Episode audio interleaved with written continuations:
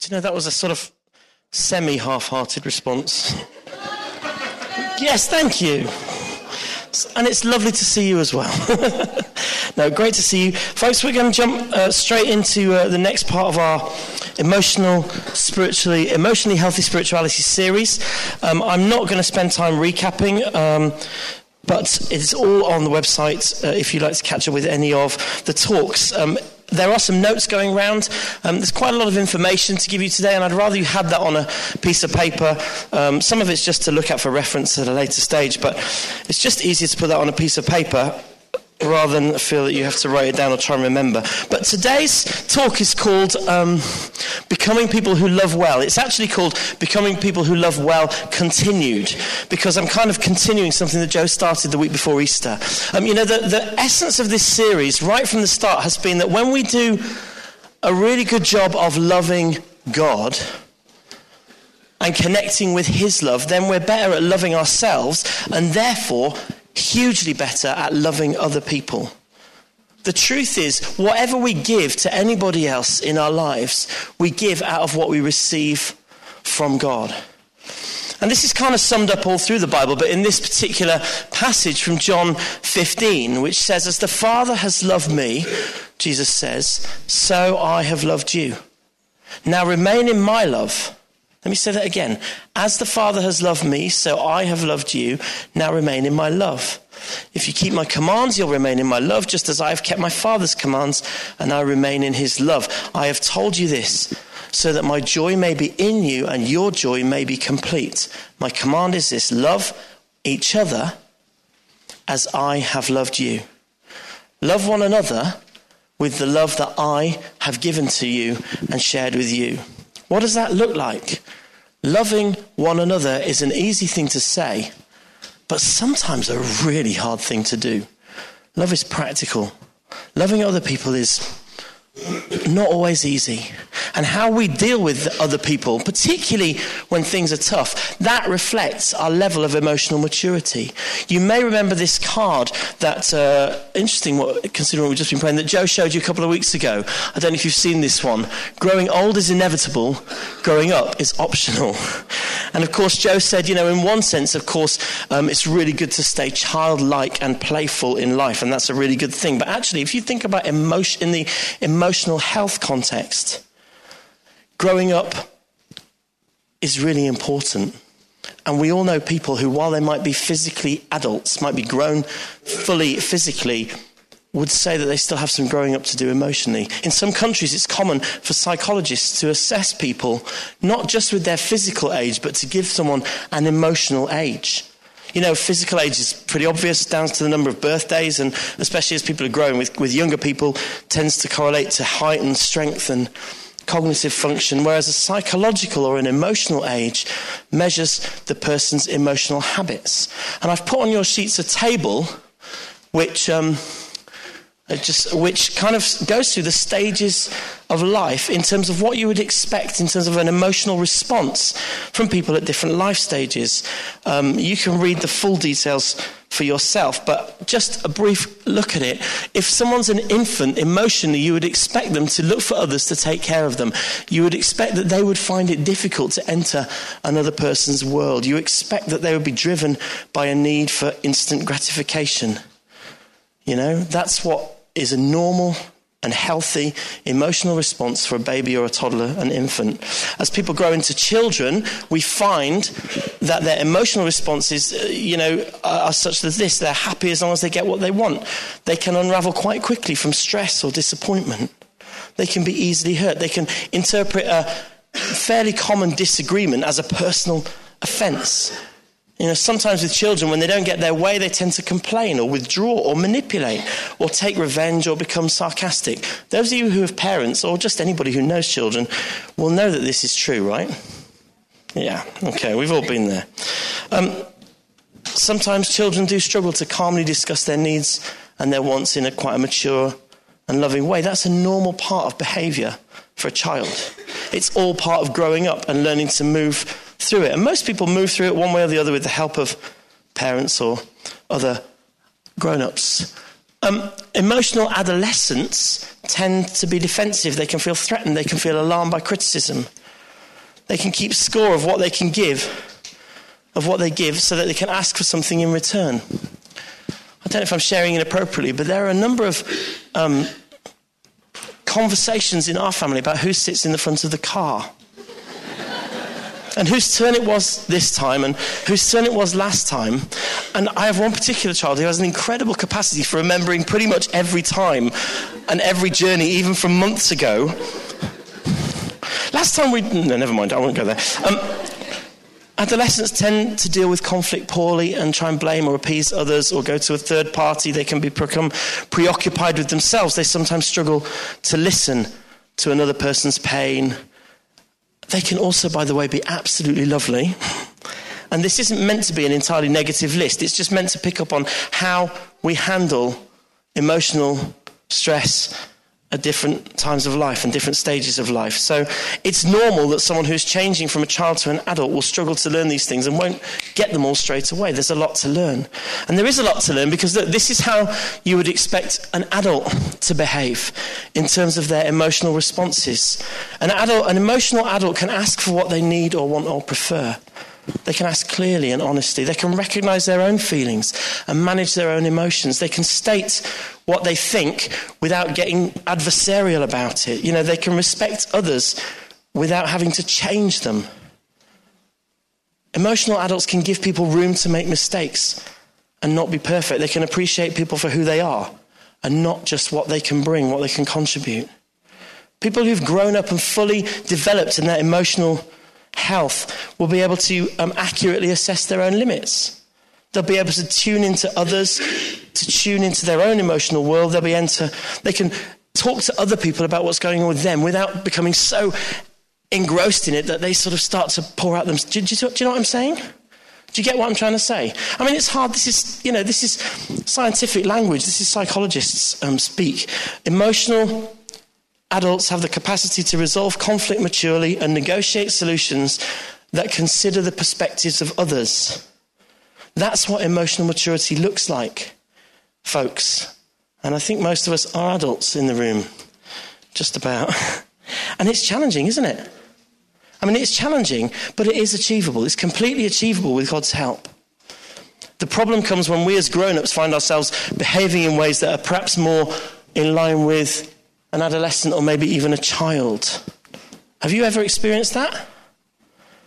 Um, I was looking online, I found a, um, this list, The Signs of a Childish Adult from Psychology Today. Just a list of behaviors that show a psychologist that an adult still has some growing to do emotional escalation, blaming, lies, name calling, impulsivity, you know, just not being able to control impulses, just doing something now, needing to be the center of attention bullying, etc., etc.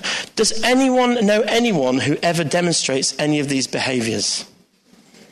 Okay, good. Just a reality check there. Maybe in your line of work, there are certain people who are known to act in certain ways. This is a little bit of a cliche, um, with apologies to all actors. But I was a musician professionally for three years, and I worked in professional theatre shows. And there were one or two actors who I worked with who behaved a bit like your sort of typical quintessential actor. Do you know what I mean? They weren't in any way all like this, but there were one or two who really were. And they just loved to be the centre of attention. We had them all back to our house after the show one night for drinks, do you remember? And it was like a competition to see who could become the centre of attention the most. I've got a story to better that. No, I've got a story to better that. No, I can be louder than that. I mean, it was a bit of a cliche. I think they probably had a bit to drink, which probably helped. But do you remember? We were, we were like, whoa, you know? Now, I'm not saying in any way that all actors are, you know, like to be the centre of attention. There are probably people in every profession who are like that. I just wonder do, do you know anybody like that? People who like to be the centre of attention, or people just seem to, who just seem to lack the ability to see things from someone else's point of view. Maybe they're in your family, maybe they're in your community, or even in your life group. One pastor I know used to have a phrase, and he, used to, I think he used to write it in his diary, and it was just EGR by a certain appointment. And that stood for extra grace required. Maybe you work with people who require a little bit of extra grace and can be hard to relate to. Maybe you work for people who are like that. Or maybe, let's just be honest, we recognize one or two of these traits in ourselves? How do we practically grow in emotional maturity? How do we progress from adolescent behavior to adult behavior? This whole series and this whole book and this whole course has been about loving God and loving others, which are the two key commandments in the Bible. That process is called discipleship, and discipleship leads to freedom. Okay, discipleship, the word is similar to discipline. You see these incredible sports people. I was watching Match of the Day this morning with my son, and uh, we just saw some incredible goals. I mean, you know, they do only show you the highlights on Match of the Day. Um, but, but, you know, the ability to physically put a ball from here through there, around there, and score a goal is amazing.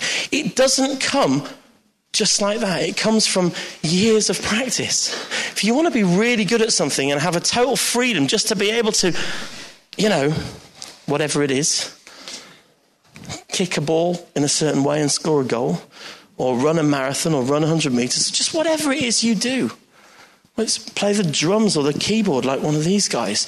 It comes from practice, it comes from discipline. That's what discipleship is. You do the work so that you get the freedom. Do, do, you see what I'm saying? And that's what this is all about. So, what does that look like? Well, you've heard the phrase practice the presence of God. And that's something that we talk about a lot. So Scazzero, in this book that we've been looking at, uses another phrase as well. He says, as we spend time with God, God invites us to practice the presence of people. In other words, having an awareness of his presence in all our daily relationships. We've been talking throughout this series about something called contemplative spirituality. Now, I'm going to be honest with you. In the past, I have associated that phrase with people who spend so much time contemplating spirituality that they kind of come over as a bit super spiritual, a bit extra holy, a bit out of it, a bit weird. Have you heard the phrase, so heavenly minded, they're no earthly good? Honestly, that's the sort of phrase, contemplative spirituality. In my head, that's in, a, that's in a box over there with sort of monks and nuns and the desert fathers and people who are frankly a bit odd, you know? Truth is, why do I mean they're a bit odd? I think what I mean is, let me just be real about that now. It, it has always suggested for me that in order to contemplate God properly, you have to be separate from people. That's what's implied in that. And it's true that to a certain extent, as we've spoken about Sabbath, we've spoken about that, we've spoken about the daily office, getting a bit of time away in quiet is really helpful to connect with God. But that is not the model that we see Jesus doing, completely removing himself from people. We see him removing himself to relate to God and then spending loads of time with people. That's not what we see in his life. Contemplative spirituality, I've kind of re um, it in my head anyway, and it means simply spending regular, unhurried time thinking about and connecting with God. And doing it intentionally, daily, weekly, as part of a pattern, being deliberate about spending time with God. And Jesus had a profound and contemplative or unhurried prayer life with his father. We read about it. He got up early, he stayed out late, he went away from people. His contemplative prayer life resulted in a profound and contemplative presence with people. When Jesus was with people, he wasn't in a rush. He was there to, to be with people. There's an amazing man called Jean Vanier. He's a Catholic theologian and he started communities all over the world for people who have developmental disabilities and those who assist them. And he wrote this Love is to reveal the beauty of another person to themselves. And that's kind of, for me, what Jesus seemed to do with everyone he met to bring out the best in someone his ability to really listen and pay attention to people was at the heart of his mission. And often Jesus couldn't help but be moved by compassion as he's talking to somebody. He acts out of that compassion to bring about God's kingdom transformation. Sometimes it's supernatural healing, sometimes it's words of life. It's the same for us. Out of our own contemplative or unhurried time with God, we are invited to be prayerfully present as prayerfully present with people, sharing hope and life. And just as Vanier says, helping people to see the beauty that they already have, revealing beauty to themselves. By contrast, you know, the religious leaders of Jesus' day never made that connection. They were absolutely committed to loving God, they had Him as the Lord of their lives. But they completely missed the connection with people. They memorized the entire first five books of the Bible, prayed five times a day, tithed their income, and gave to the poor, but never delighted in God's people, or in any people, to be honest. And when they saw Jesus, who has claimed to be God, has claimed to know God, has claimed to speak with God's voice, also completely delighting in people, they were really threatened by that. And they started to call him, they called him a glutton and a drunkard and a friend of tax collectors and sinners. That's the kind of guy Jesus was. He got a reputation for hanging around with dodgy types. You know? One of the Pharisees, in Matthew 22, it says, one of the Pharisees who was an expert in the law tested him. Teacher, which is the greatest commandment in the law? What was Jesus' reply? It's love the Lord your God with all your heart and all your soul and all your mind, the first great commandment. This is the first and greatest one, and the second is like it. It's like it.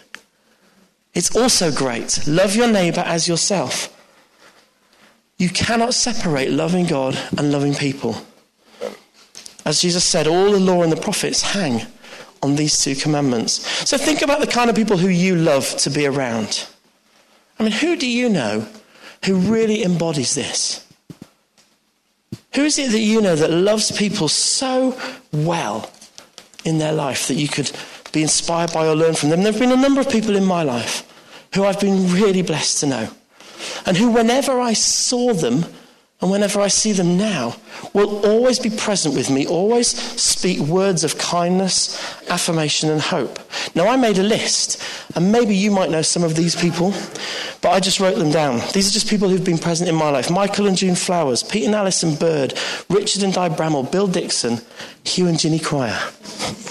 to name just but a few. These are people who've spent years, many, many years, deliberately and unhurriedly connecting with a loving God. And it shows in the way that they connect with and love people.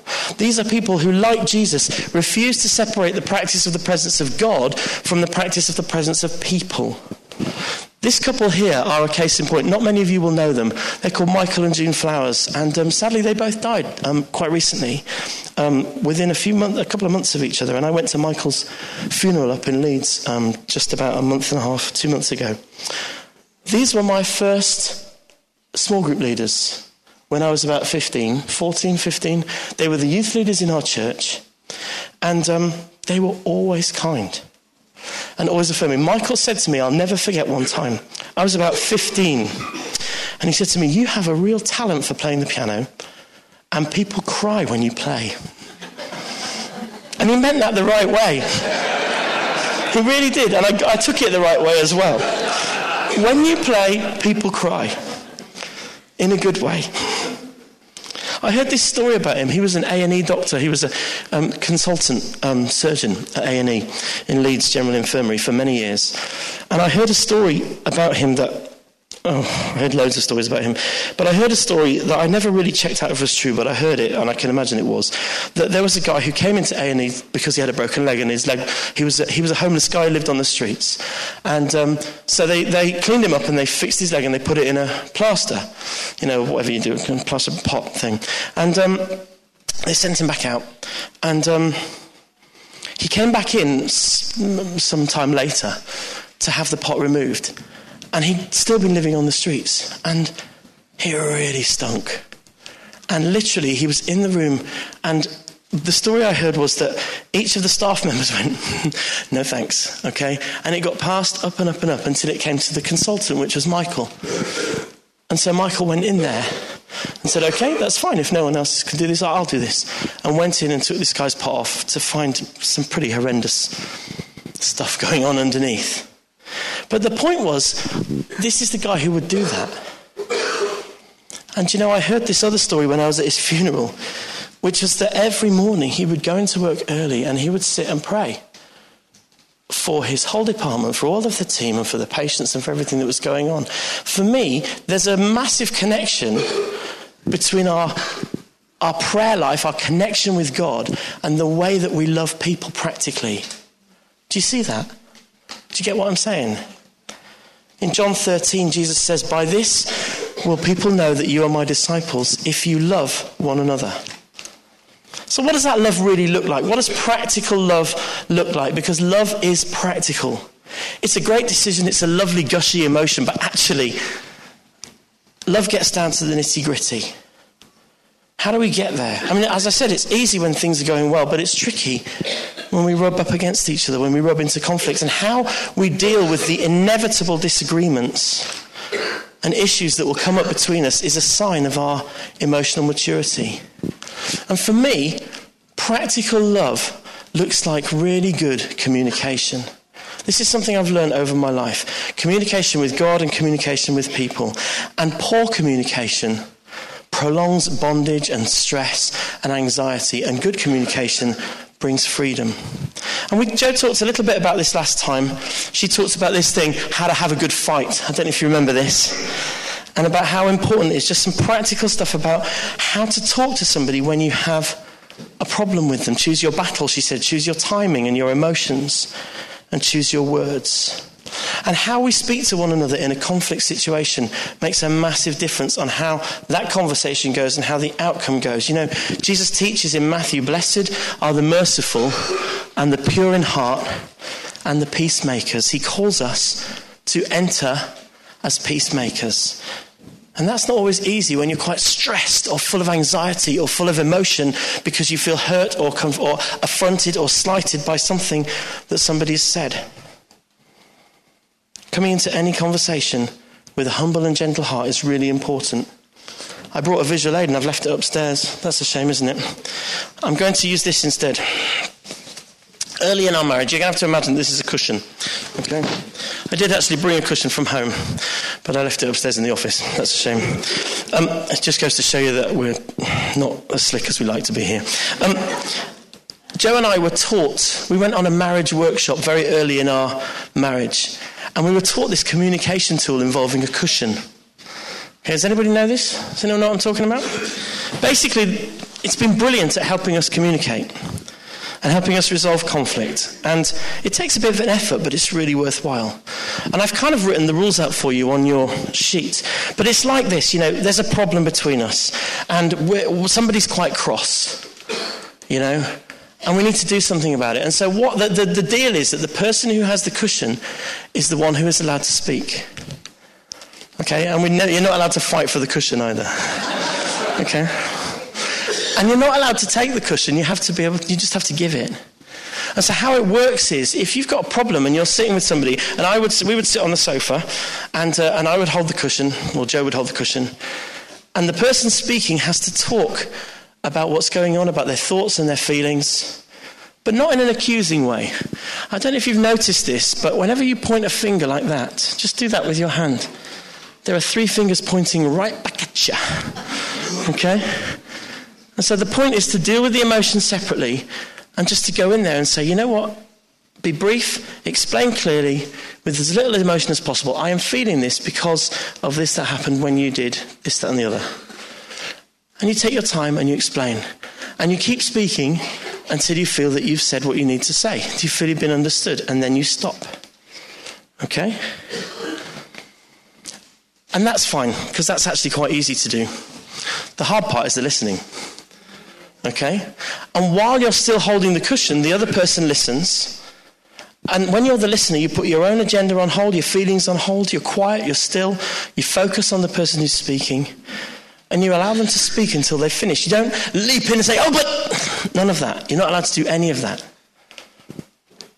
You acknowledge them, yes. It's a really good idea to nod your head and say, yes, okay, thank you. Get some body language so they know it's going in when, they've appear, when they appear to have finished, a really good tip is to say, Thank you. And is there any more?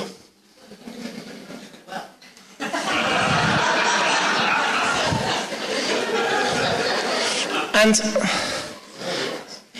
when they have finished, when they have finished, and there isn't any more, And before you give a response, you still don't get the cushion.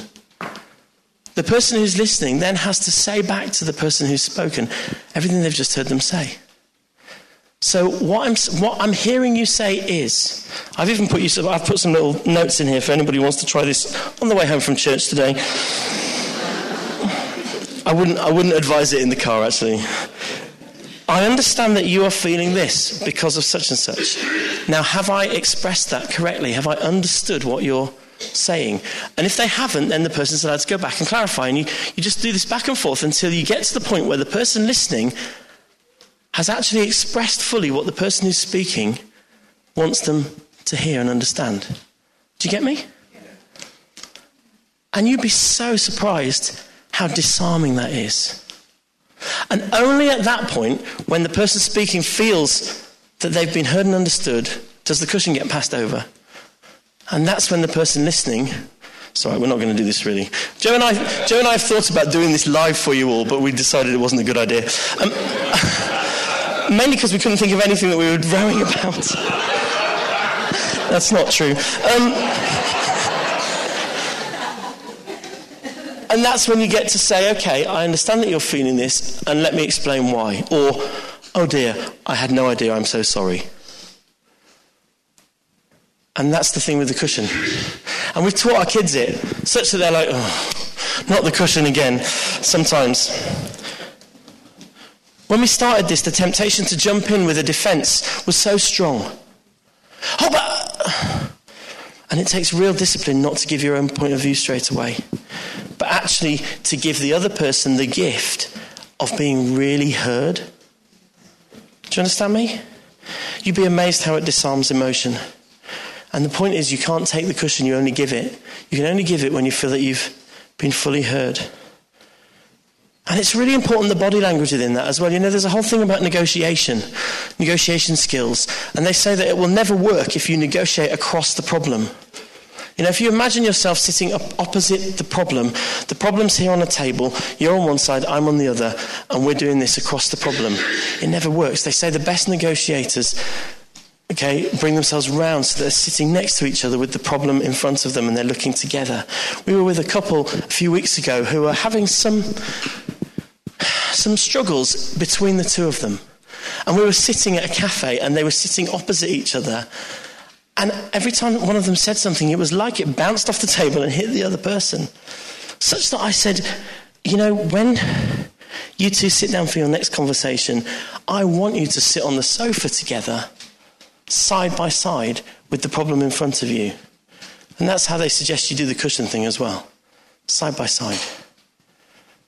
Not like these two but they don't have a cushion, so maybe they just got good at it. Two other things I just want to cover, touch on briefly. Principles of good communication. Number one is about making assumptions. Now, just one thing. If, if speaking well and listening well when we're in conflict makes such a difference, I mean, it's a fantastic tool. You would not believe the number of people I have spoken to about this, the number of people I've spoken to during my work life and my kids and family and all of that uh, just talking to them around the whole issues of how do we communicate well. You wouldn't believe the number of people who have missed each other, who have had arguments and fallouts and wars and marriage breakdowns because people just can't see eye to eye, they can't communicate together. This is such a vital skill.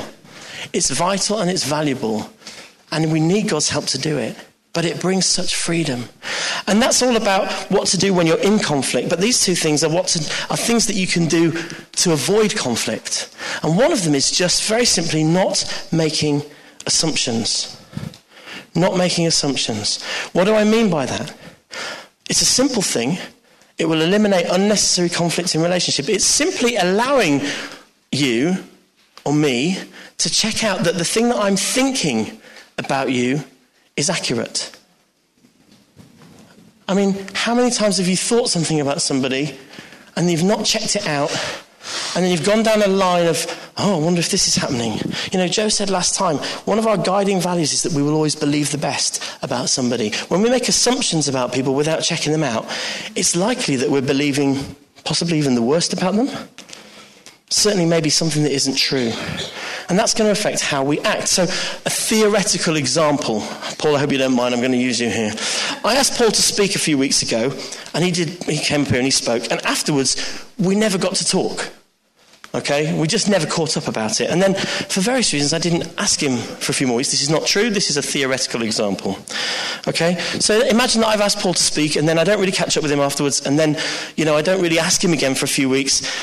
I wonder what he's thinking. Potentially, he could be thinking, I wonder, if, I wonder what Nigel thought about that talk. He never spoke to me about it. Do you, do you think I might have upset him? He might be assuming, oh, I, might, I, must have upset him. I must have really annoyed him. I must have, that thing I said that was so dodgy. Sorry, that would never happen, Paul, but you know, you know what I mean. Oh, no, he must hate me.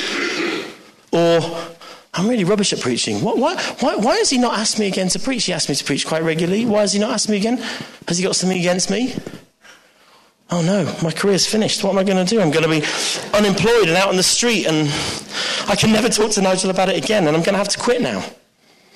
And can you see how easy it is? And I'm, I'm, making a very silly example, but can you see how easy it is to make an assumption, not check it out, and then wander down a path in your mind that leads you in a certain way to a certain type of thinking that doesn't bring life and hope and freedom, that actually brings slavery and wrecks relationships? And basically, if you do that, you're judging someone, and the Bible's very clear about the danger of judging.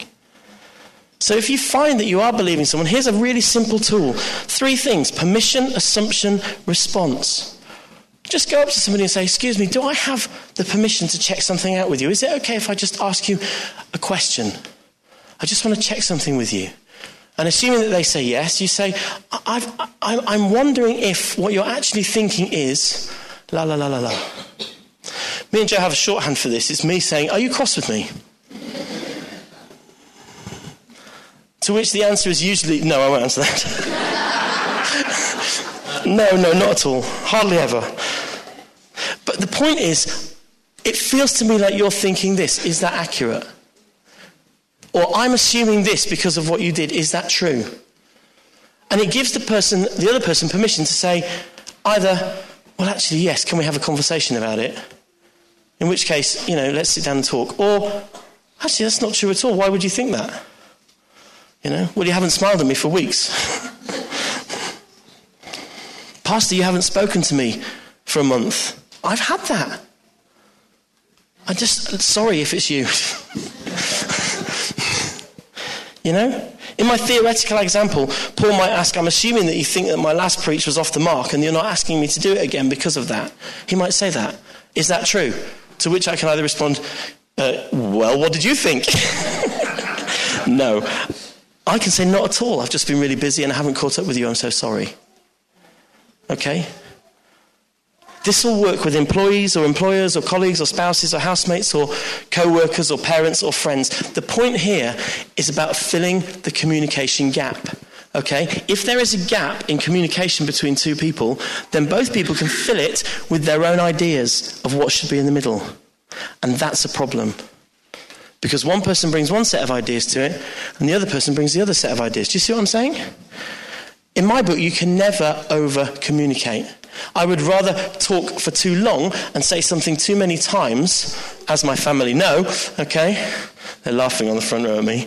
Okay, I would rather say something two or three times just to check that I've got the assumption that I'm working on is the same assumption that you're working on, because I just know that life works better that way. Rather than leaving it and saying, oh, I won't say anything, and then assuming. And that feels like, sometimes that feels like quite a brave thing to start a conversation like that. But I reckon, on the, on the, I reckon most people would rather deal with reality. And the last thing is clarifying expectations. It's kind of the flip side of this. One of the most common causes of conflict is when you have an expectation that isn't met or it's unclear. You know, I'm going to just read you two or three examples. These are straight out of that book. Okay, in quotes. Of course, you're coming to the family event. We're important to you, aren't we? Or, I never knew this job involved doing all of this. You never told me that. Or, here's a good one. My grown up son should know that I need him to come over and fix things. I shouldn't need to ask him. Etc., etc. Or, I'm the only one who cares for my aging parents. My siblings expect me to do everything and don't seem to care. Or, if that person really cared about me, they would call me. Have you ever thought that? And as you can see, these mismatches create havoc in workplaces and classrooms and friendships and dating relationships and marriages and sports teams and families and churches. And yet it's so easy to avoid with just some simple, proactive, thought through communication. And so there's a little list there. Most um, expectations are either unconscious or unrealistic or unspoken or unagreed. You know, somebody has this unconscious expectation of us. You know, I thought you were going to do this and then I'm cross that you didn't, but they never told you. Or they're unrealistic. They're just like, you know, that you have all the time in the world, which you don't. My children often have unrealistic expectations of me. But I thought you could fix this and do everything for me, Daddy. I'm sorry. we never talked about that. You're just making an, an assumption there. You're just, you know, that's your expectation. And to re establish them, conversations need to be based on what's conscious, expectations that are conscious, realistic, spoken, and agreed, preferably, preferably written down. I find writing things down really helpful. Now, this might see, you know, examples in our family have been in the past how long each person spends in the bathroom in the morning. Have you ever fallen out about that one? And actually, we got down at one point to having allotted times. Like, this is your bathroom time and this is your bathroom time. Okay, we just have to have these out. We have to talk them out. How many hours we might spend at work, how long we might be on a team at church for. You know, you might join the catering team and they might say, right, the expectation is that you'll be here forever. you will never leave this team. Never, ever. You will do the coffee here once a month for the next 25 years. We try and say, no, join for six months and then join for another six months because we want to be clear about expectations. How you might spend time together. Who's responsible for this? And when there's a missed expectation, there's a communication gap. And it's really important to take time to re-establish expectations. I'm, I'm almost done. For me, proactive communication is really, really key to how I love people practically over communication for me is always preferable to gaps because gaps allow people to put their own stuff in it. And when people put their own stuff in it, there's a mismatch. And that tends to be what leads to conflict. Don't underestimate the power of clear communication in any relationship because I think all people are made in the image of God, which they are. They're worthy of honor and respect and kindness. And no matter how irritating or difficult or challenging they may be, or their behavior might be.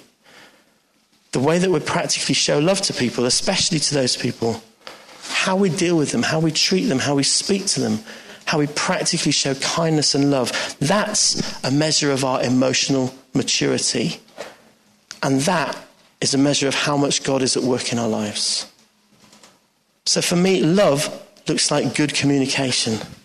And good communication, good communication with God and good communication with people. And that brings about freedom. And that's what we want, isn't it? Thank you for listening. I'm done. Do you want to come and do some ministry?